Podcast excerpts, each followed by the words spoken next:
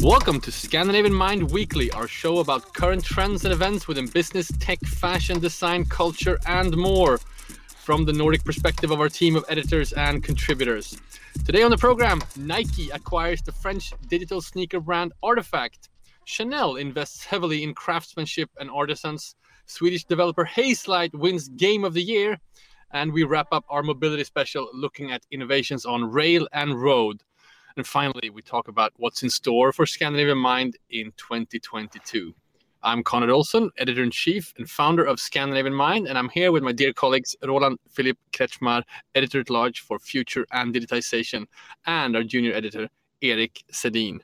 Guys, it's the end of the year. It's almost the holidays. How are you doing? Seeing the light in the tunnel. Light? Definitely. Tunnel. My favorite joke this whole week has been, in every meeting I've had, I've joked that I need an additional 2 more weeks of this year to be able to wrap everything up. And I've been keep doing the joke because everyone laughs. It seems like it's working. Everyone feels the same thing. It didn't work on Roland before we started recording, though. He was like, it is 2 weeks left. Well, that it kind of ends my tenure as a I don't know. Sorry what about is a business stand-up comedian. My clients love it though, but maybe they're just polite. Yeah, that's what matters. We're not here to be friends on this podcast. We're here to be analytic. We're not here to be friends. Well, we should actually have an episode where we talk about the same topic, but from 3 different angles, where we don't give up in our argumentation. That would be fun. Yeah. That would be a lot of fun. Kind of like the dad joke angle on podcast themes. Anyways, we got a lot to talk about. A lot's been going on this week, and a lot will be going on next year. So I look forward to talking a little bit more about what's happening with Scandinavian Mind. We're going to take a little bit of a recap of 2021, some of the best stories we've done. But first, let's take a look at what's happening in the world. I think just a few days after we recorded last week, the news came that Nike acquires the French digital sneaker brand Artifact, sort of like a shock bomb in the world of digital fashion, one of the first major acquisitions. Erik Sedin, you wrote about this the other day. Can you just give us the headlines? Yeah, so it was actually this morning that I learned that it was pronounced Artifact. I've been saying RTFKT right. Since I wrote the article. How it's spelled. On Wednesday, whatever. But yeah, it's Artifact. And it's really cool. They describe themselves as the new age supreme for a digital audience. So basically this streetwear hype brand, but in the metaverse. And Artifact, they were literally born into the metaverse. They started in the beginning of January 2020, so during COVID. And I'm going to read a quote they wrote on their website, which I think is really interesting. They said, the Artifact project was scheduled to take off in 2040, but the human development in consciousness has accelerated faster than anticipated. So they were kind of blown away how things were supposed to take 20 years, but it only took 2 years or 1.5 years. They're founded last year, right? Exactly. So my only thought is, why so soon? I mean, there's something fishy here, honestly. If you think about it from an evaluation perspective, I'm not pretty sure it's just, so rosy. I just think it's down to a global pandemic came and just accelerated the digital culture in ways. No, I'm not talking about that. I'm talking about selling the company. Okay. Like, why sell it so soon? I don't know. I was a bit surprised, to be honest. Yeah, so let's unpack this a little bit. So Artifact, obviously, like a digital-first, direct-to-avatar sneaker brand. They only do digital stuff. I think when the whole hype of the metaverse and digital fashion started sort of boiling last spring, there were a couple of brands that was on everyone's agenda on all the panel talks and everything, and that was Artifact and Dematerialized, which we have had on our podcast as well. So Artifact, this French brand. It's not entirely clear to me because the details of this deal is not really official. It's not clear if Nike has bought the entire brand, which would, I think, surprise me. I think the founders probably have some stake left in it.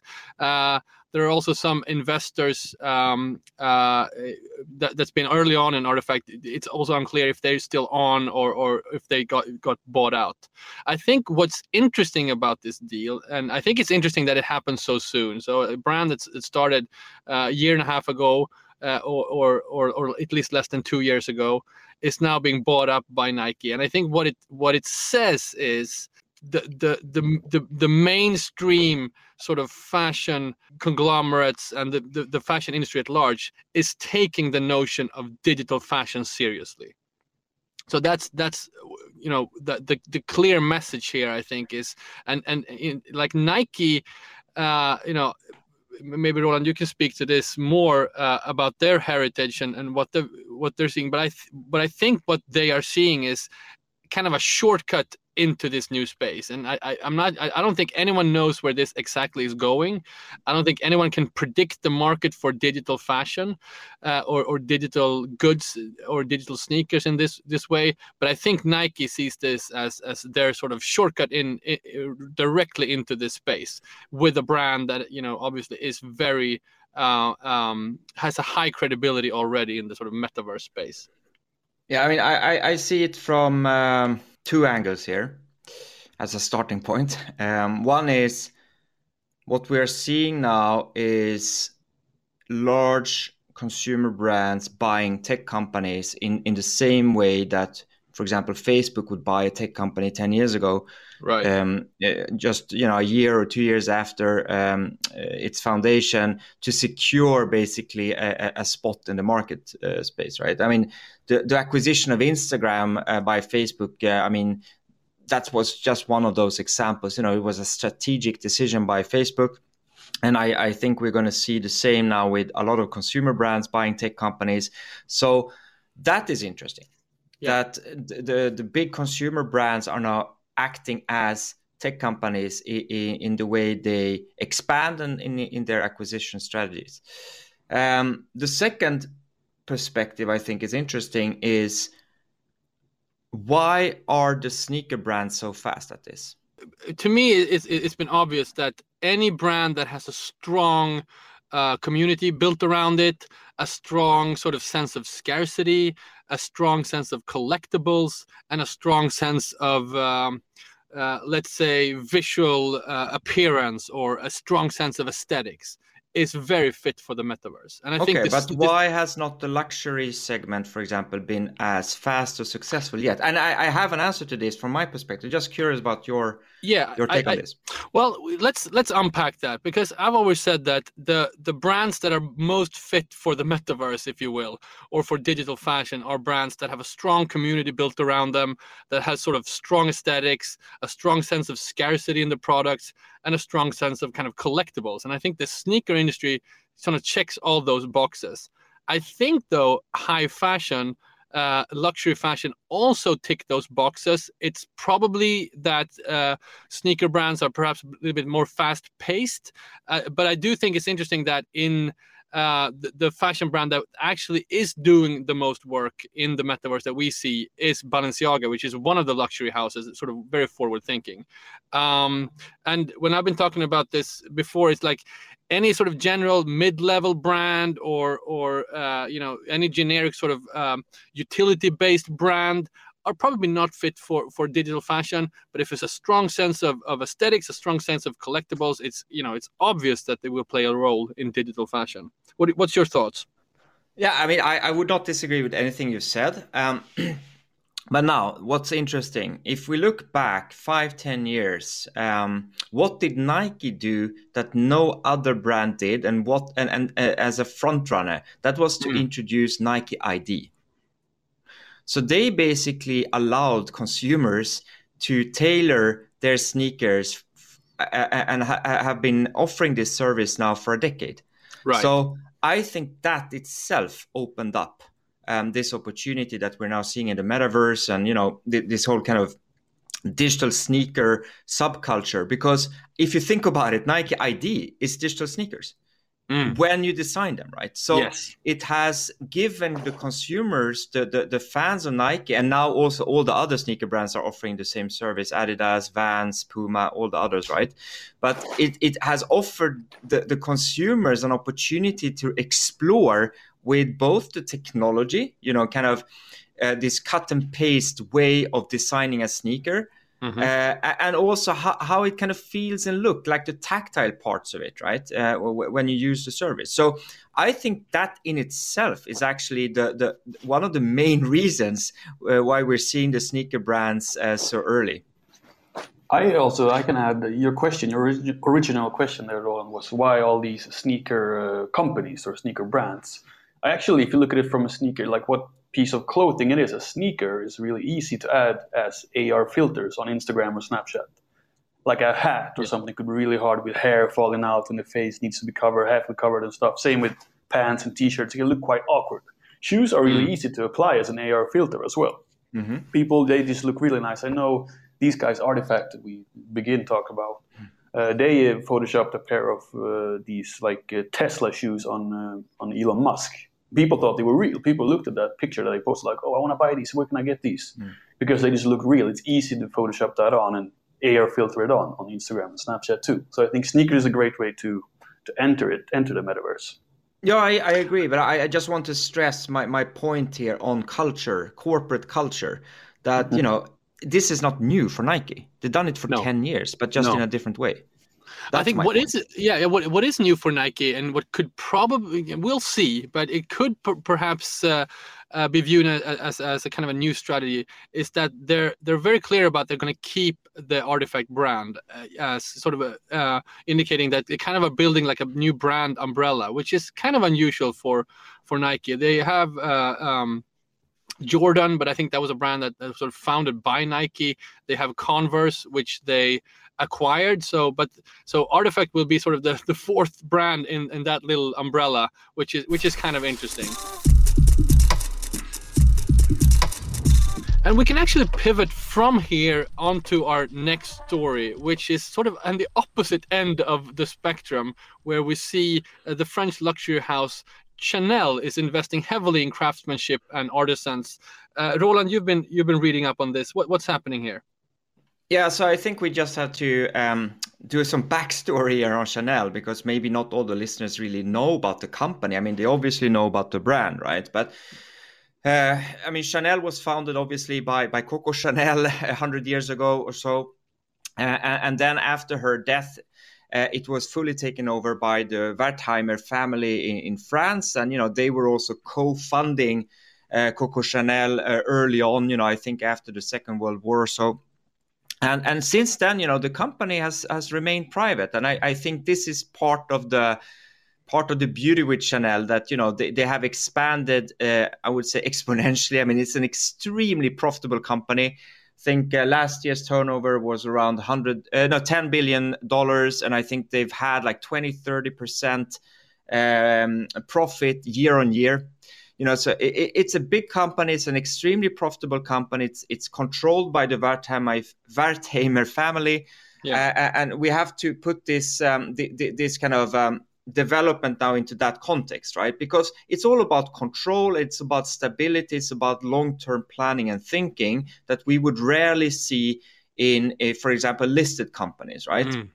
So what has happened is basically that Chanel quietly has acquired, I mean, the numbers are a bit different depending on where you read it, but up to 40 different arts and crafts companies in the past year or two. I mean, last year, apparently they invested over $1 billion just in acquisitions of arts and crafts companies, but also a bit in property and tech. And basically what they're doing, they're investing, as they say, so they can ensure that, you know, in 20 years from now, they're able to get the best product. Because what has happened, obviously, with fast fashion and, you know, and also digital fashion and all these things is that there's a scarcity for real knowledge around you know, production in small scale production, luxury production, etc. So you know, everything from knitting to embroidery, leather, craftsmanship, etc. Right? So there's a scarcity around that. And they basically want to secure the supply chain. They want to ensure that they still can do the products in the future. And I think that is actually quite beautiful when you think about it. Obviously, there's a commercial element here. Chanel wants to continue to remain, profitable and be in business, right? But if you also think about it, it actually helps small communities in Italy or France or Spain or Portugal, or because they are mainly based in Europe, these companies, they can remain in business, and those companies are also usually family businesses, but at a much smaller scale, obviously. And I think it just it's significant, because even if Chanel has made this public, it just appeared in a couple of magazines, newsletters these past weeks. We've seen the same kind of strategy from other large players in the luxury space. So I think we're going to see more of this as this kind of counter trend to digital fashion. We're going to see the big luxury players invest more and more into their own supply chain, especially then into arts and crafts companies. Yeah, I think this is super interesting. I do think we can. There's a point to be made where. There's a reason this is happening at the same time as we see sort of these digital advancements in the metaverse. We'll see if I can wrap this up, but I have a few thoughts on this, which is really interesting. And this is also something I've seen the past few years when observing the fashion industry. It's going in sort of two separate directions simultaneously. One is this sort of pure play digital, this sort of very fast advancing into digital spaces and digital innovations when it comes to developing a fashion brand. And the other is sort of going back to the basics, going back to pure craftsmanship, localized production. There's a lot of talk around micro factories right now, around in Europe, obviously relating to the fact that we can't continue shipping clothes just across the globe like we do from Bangladesh and India and China and all these places. So that's one kind of trend that sort of goes into this. And we do see even some Swedish startups working in this arena as well, with micro factories and so forth. The other point here is we talked about sort of securing the supply chain, and there's a lot of talk about that in the tech space, in terms of sort of the big tech companies, in terms of entertainment, for instance.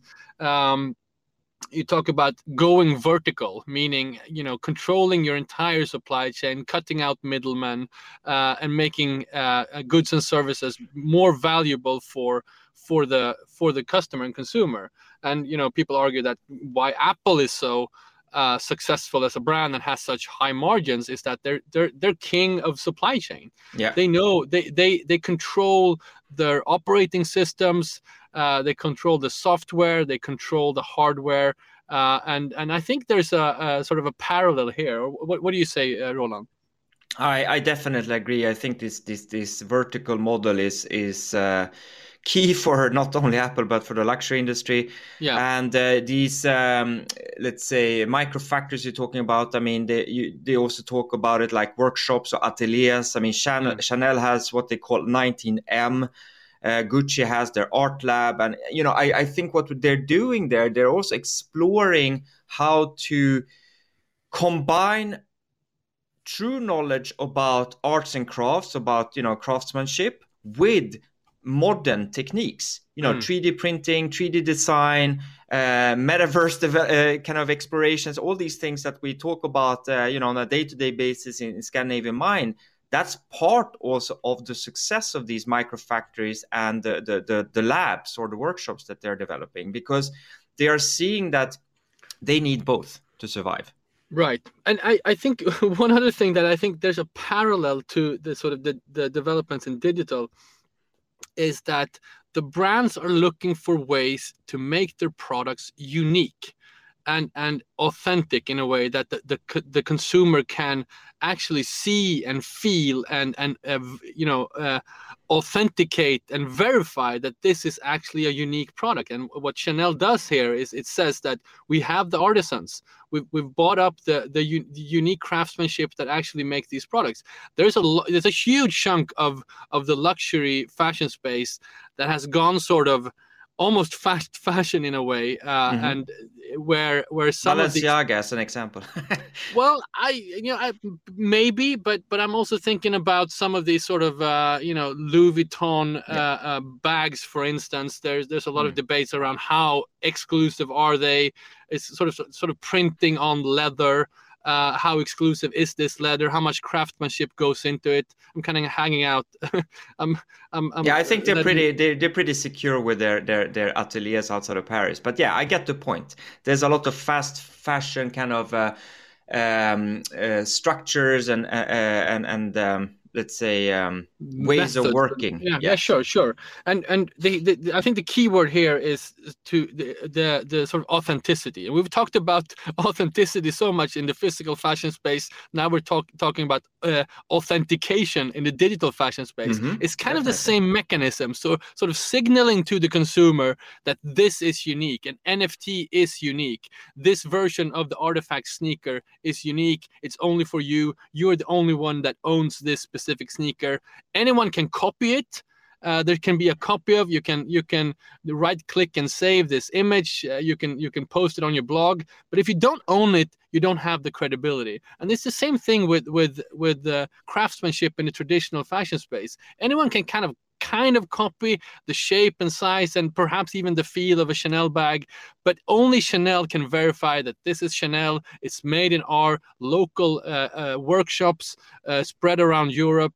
There's an authentication to it. I wouldn't be surprised that they will add kind of like a blockchain layer to their actual physical products to verify this even more. And I think it's what the consumers want. It's what they want. It's the authentication of their luxury products, because therein lies the signal in. Therein lies sort of the value of this. No, I agree. I mean, that's the whole, let's say, USP of NFTs, right? So, and I think that's why we see the merger between fashion and digitalization. It's so fast, right? And maybe also art, fine art, and the NFT space. And I think what you talk about the blockchain, it's about transparency. It's about having these network-based solutions with total transparency in the supply chain, with transparent contracts along the supply chain. I think that's not only what I would say consumers are expecting, because they want more and more transparency throughout the whole value chain, actually.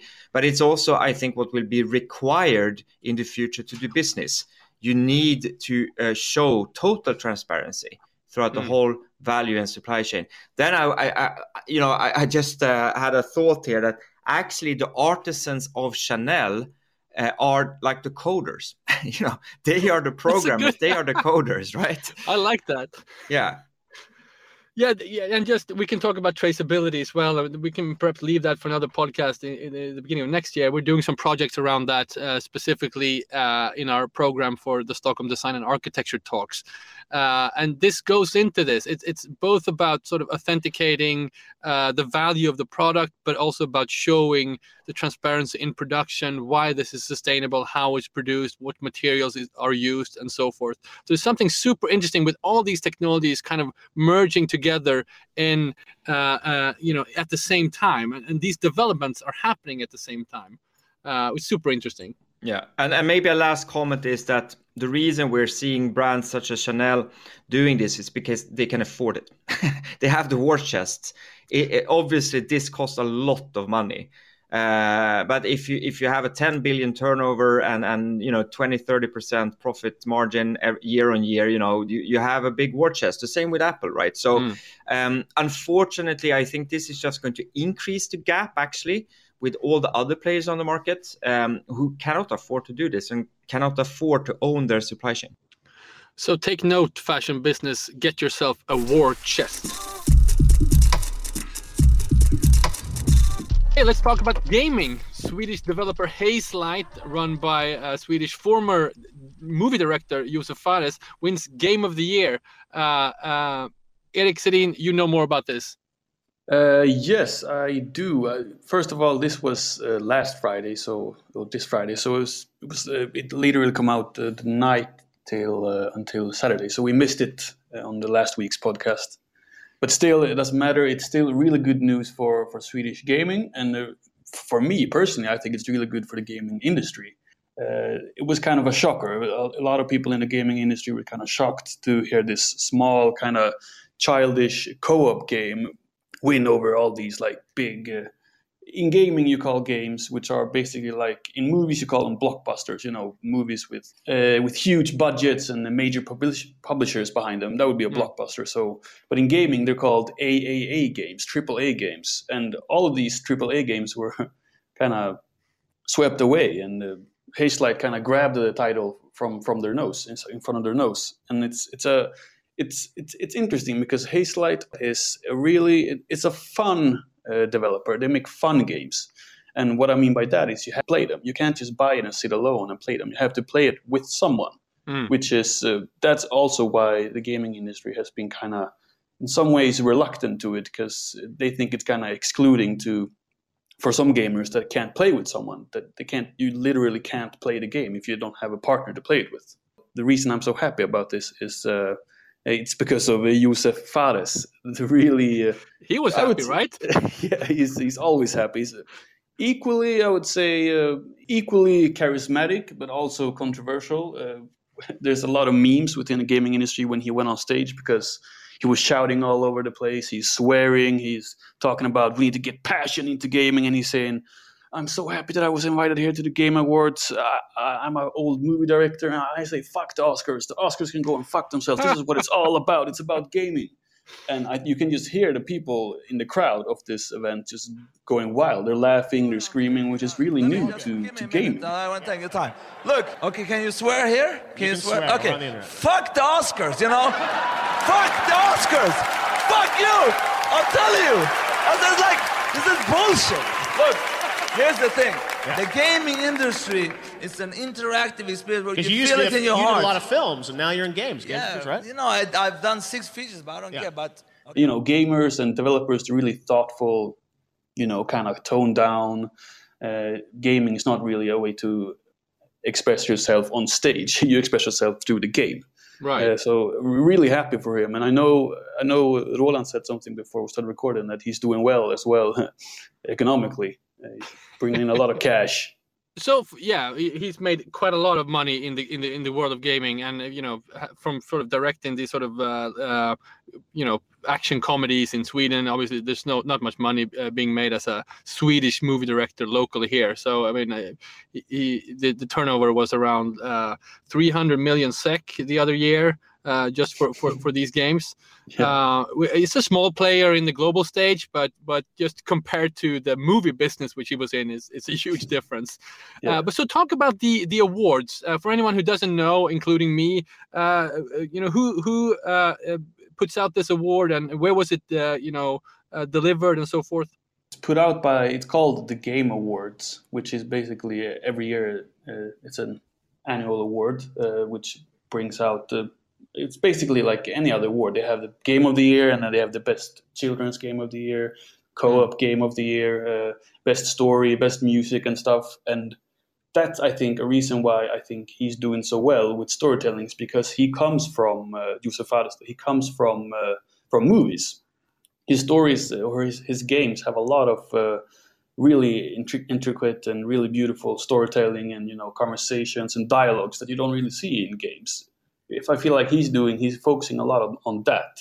Mm. So the Game Awards, usually they would just hand it to these big time players that's been doing this for like 30, 40 years. You know, some games goes back 30, 40 years. This is a really new game developer. They only done 3 games, and I think that's why he won this, because he's doing it so differently.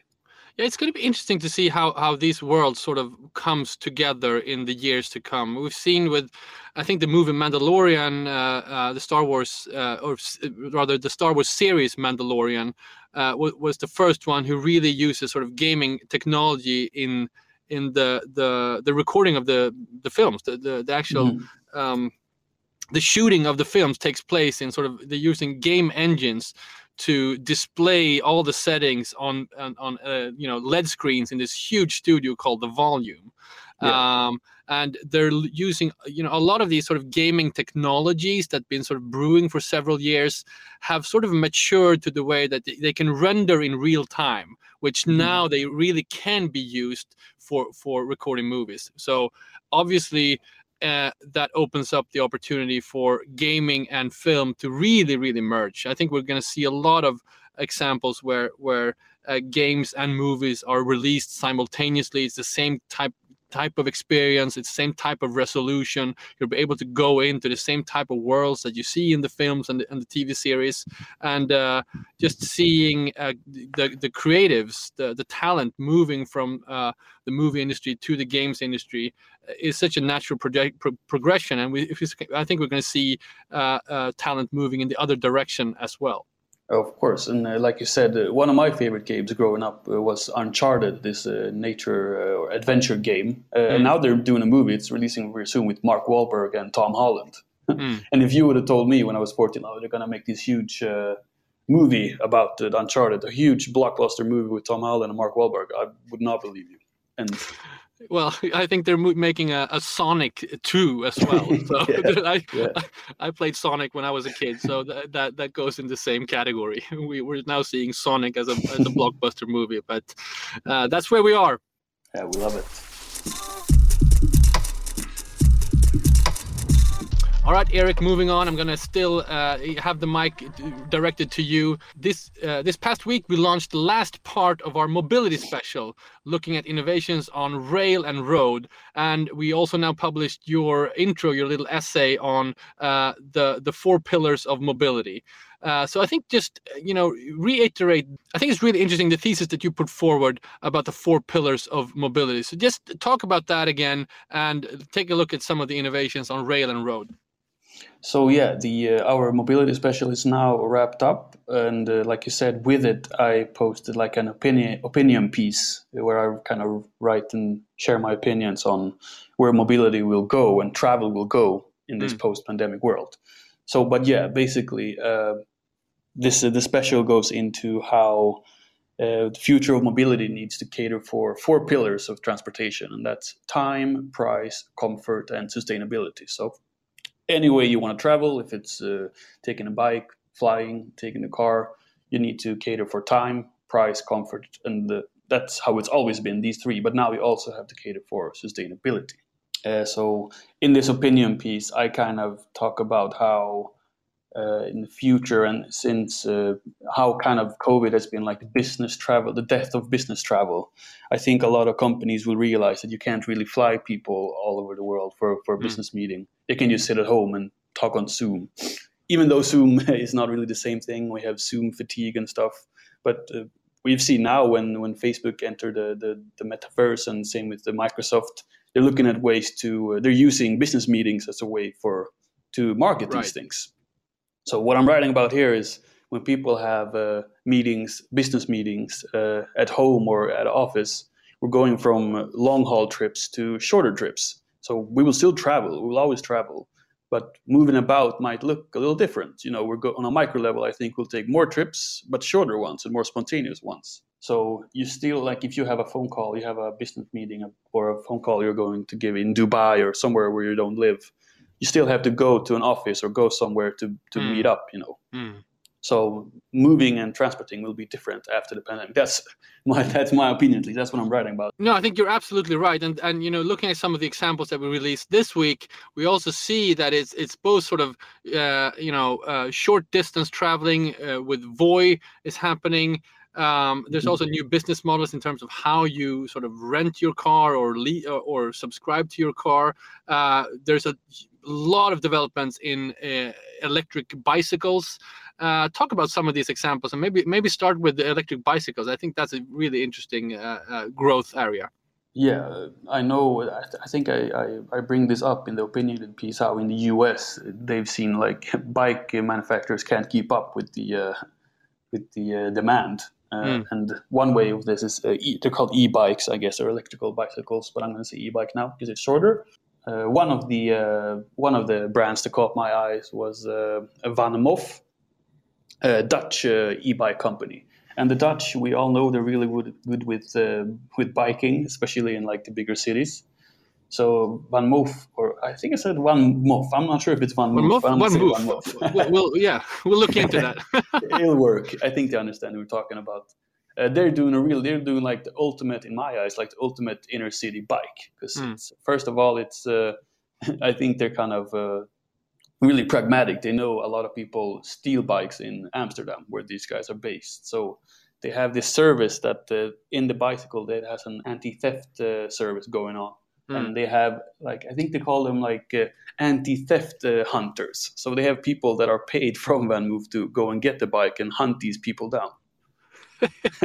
So, which is one way of like talking about innovations both in the digital space and the physical space. But yeah, I think beautiful design. I mean, they're definitely the smartest looking e-bikes around. They're really awesome looking. And one thing that I think it's good to point out with VanMoof is it's not just, you know, the physical vehicle that's powered by electricity, so it's easier to sort of ride it, which is kind of the basics for the e-bikes.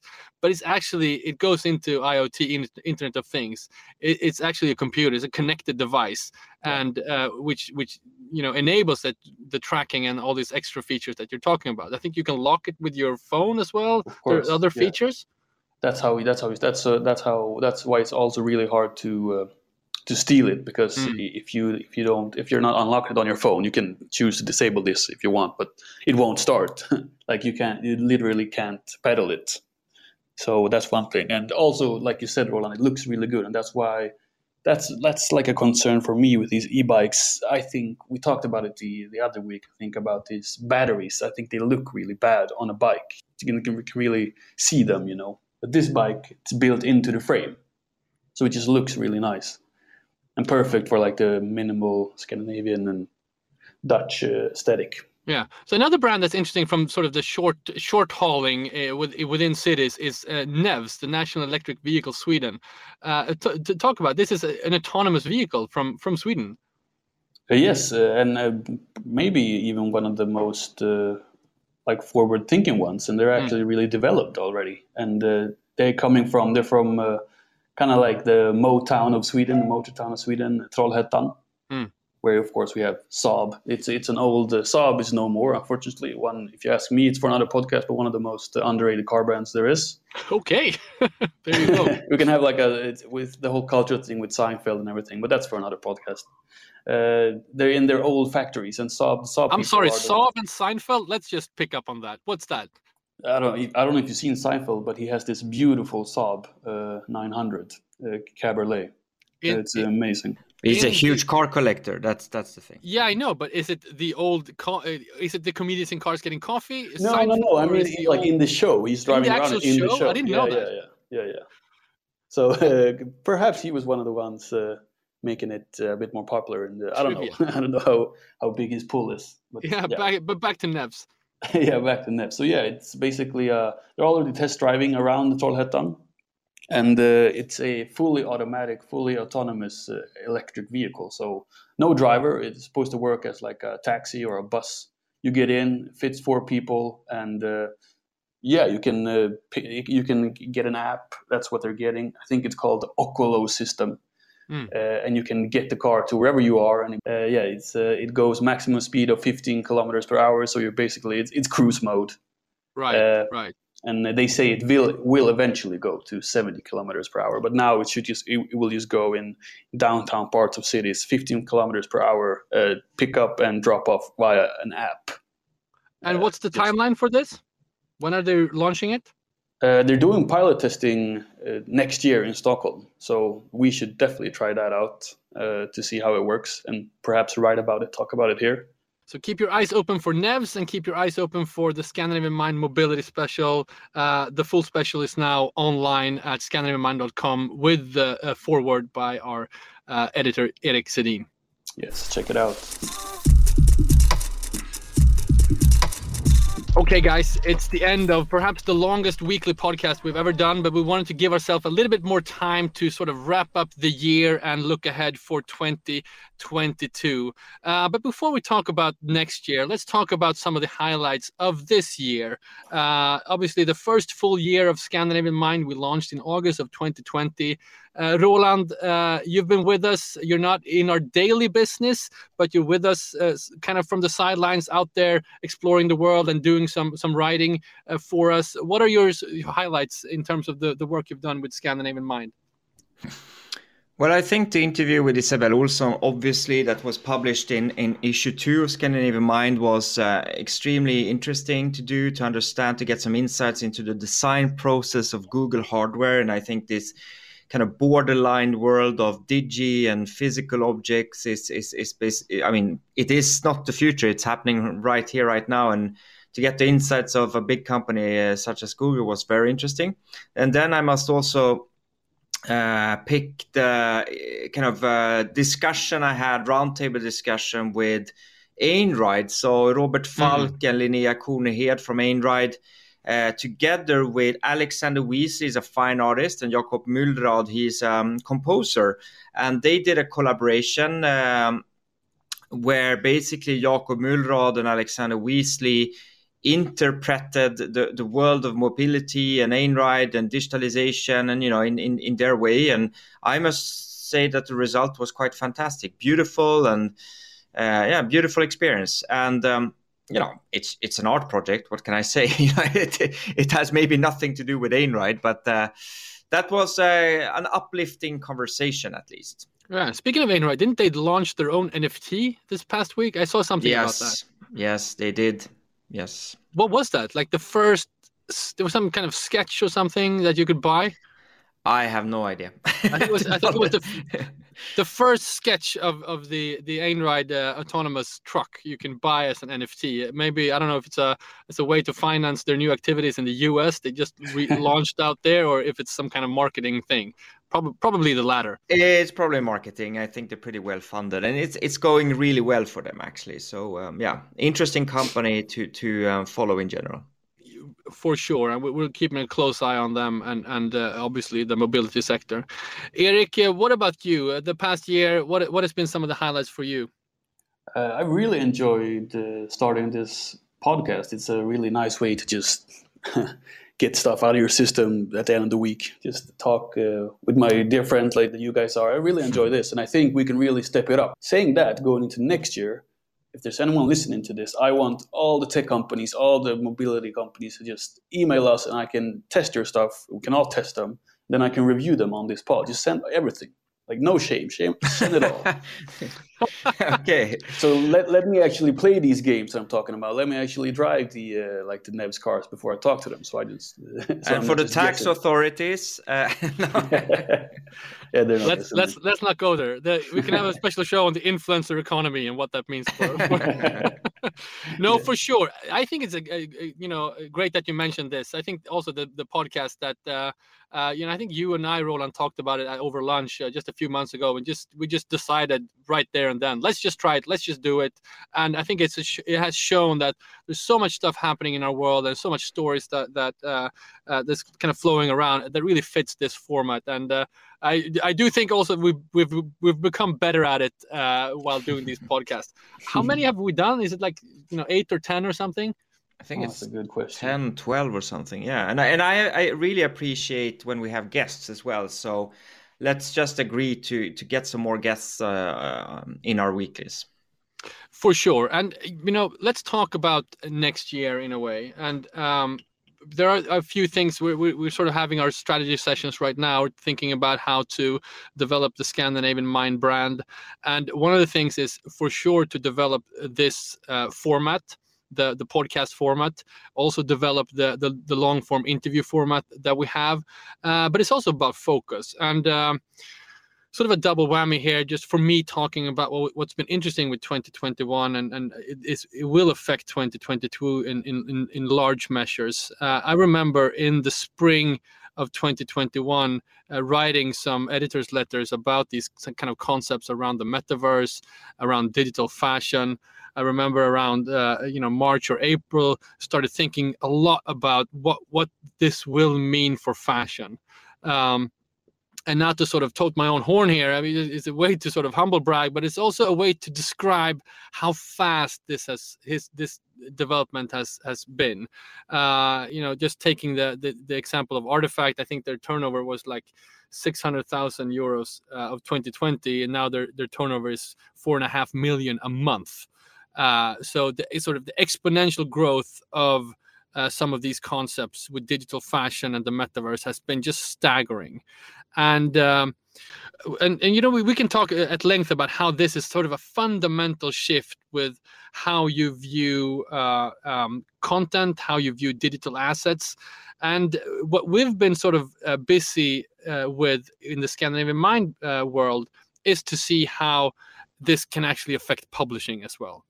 Because, the way I see it, a digital, a digital experience will be more akin to publishing than anything else. And obviously that's where we come from. We love, publishing content. We love developing different formats.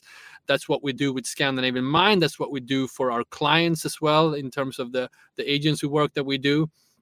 So we're going to sort of really double down on becoming a Web3 company, whatever that means. But for sure, looking at how we can produce NFTs, how we can also strengthen our focus on this area. There's so much happening, so I think we need to sort of double down on our journalism around this stuff as well. So that will be really interesting for 2022, I think. Hear, hear. All right, guys, this was a packed, massive end-of-year episode. We're going to take a couple of weeks off now for Christmas Eve and New Year's, and we'll be back first week of January. Don't forget to sign up to our newsletter. Visit scandinavianmind.com/newsletter to stay updated, or just follow us in your podcast app or wherever you like to consume our content. Roland, Erik, it's been a true pleasure doing this podcast with you, and I look forward to doing it again for next year. Thank you for a fantastic year. Happy holidays, and wish you all the best of luck and prosperity for next year. Oh yeah, I can only second that. That was beautiful. All right, guys, Happy New Year. Take care.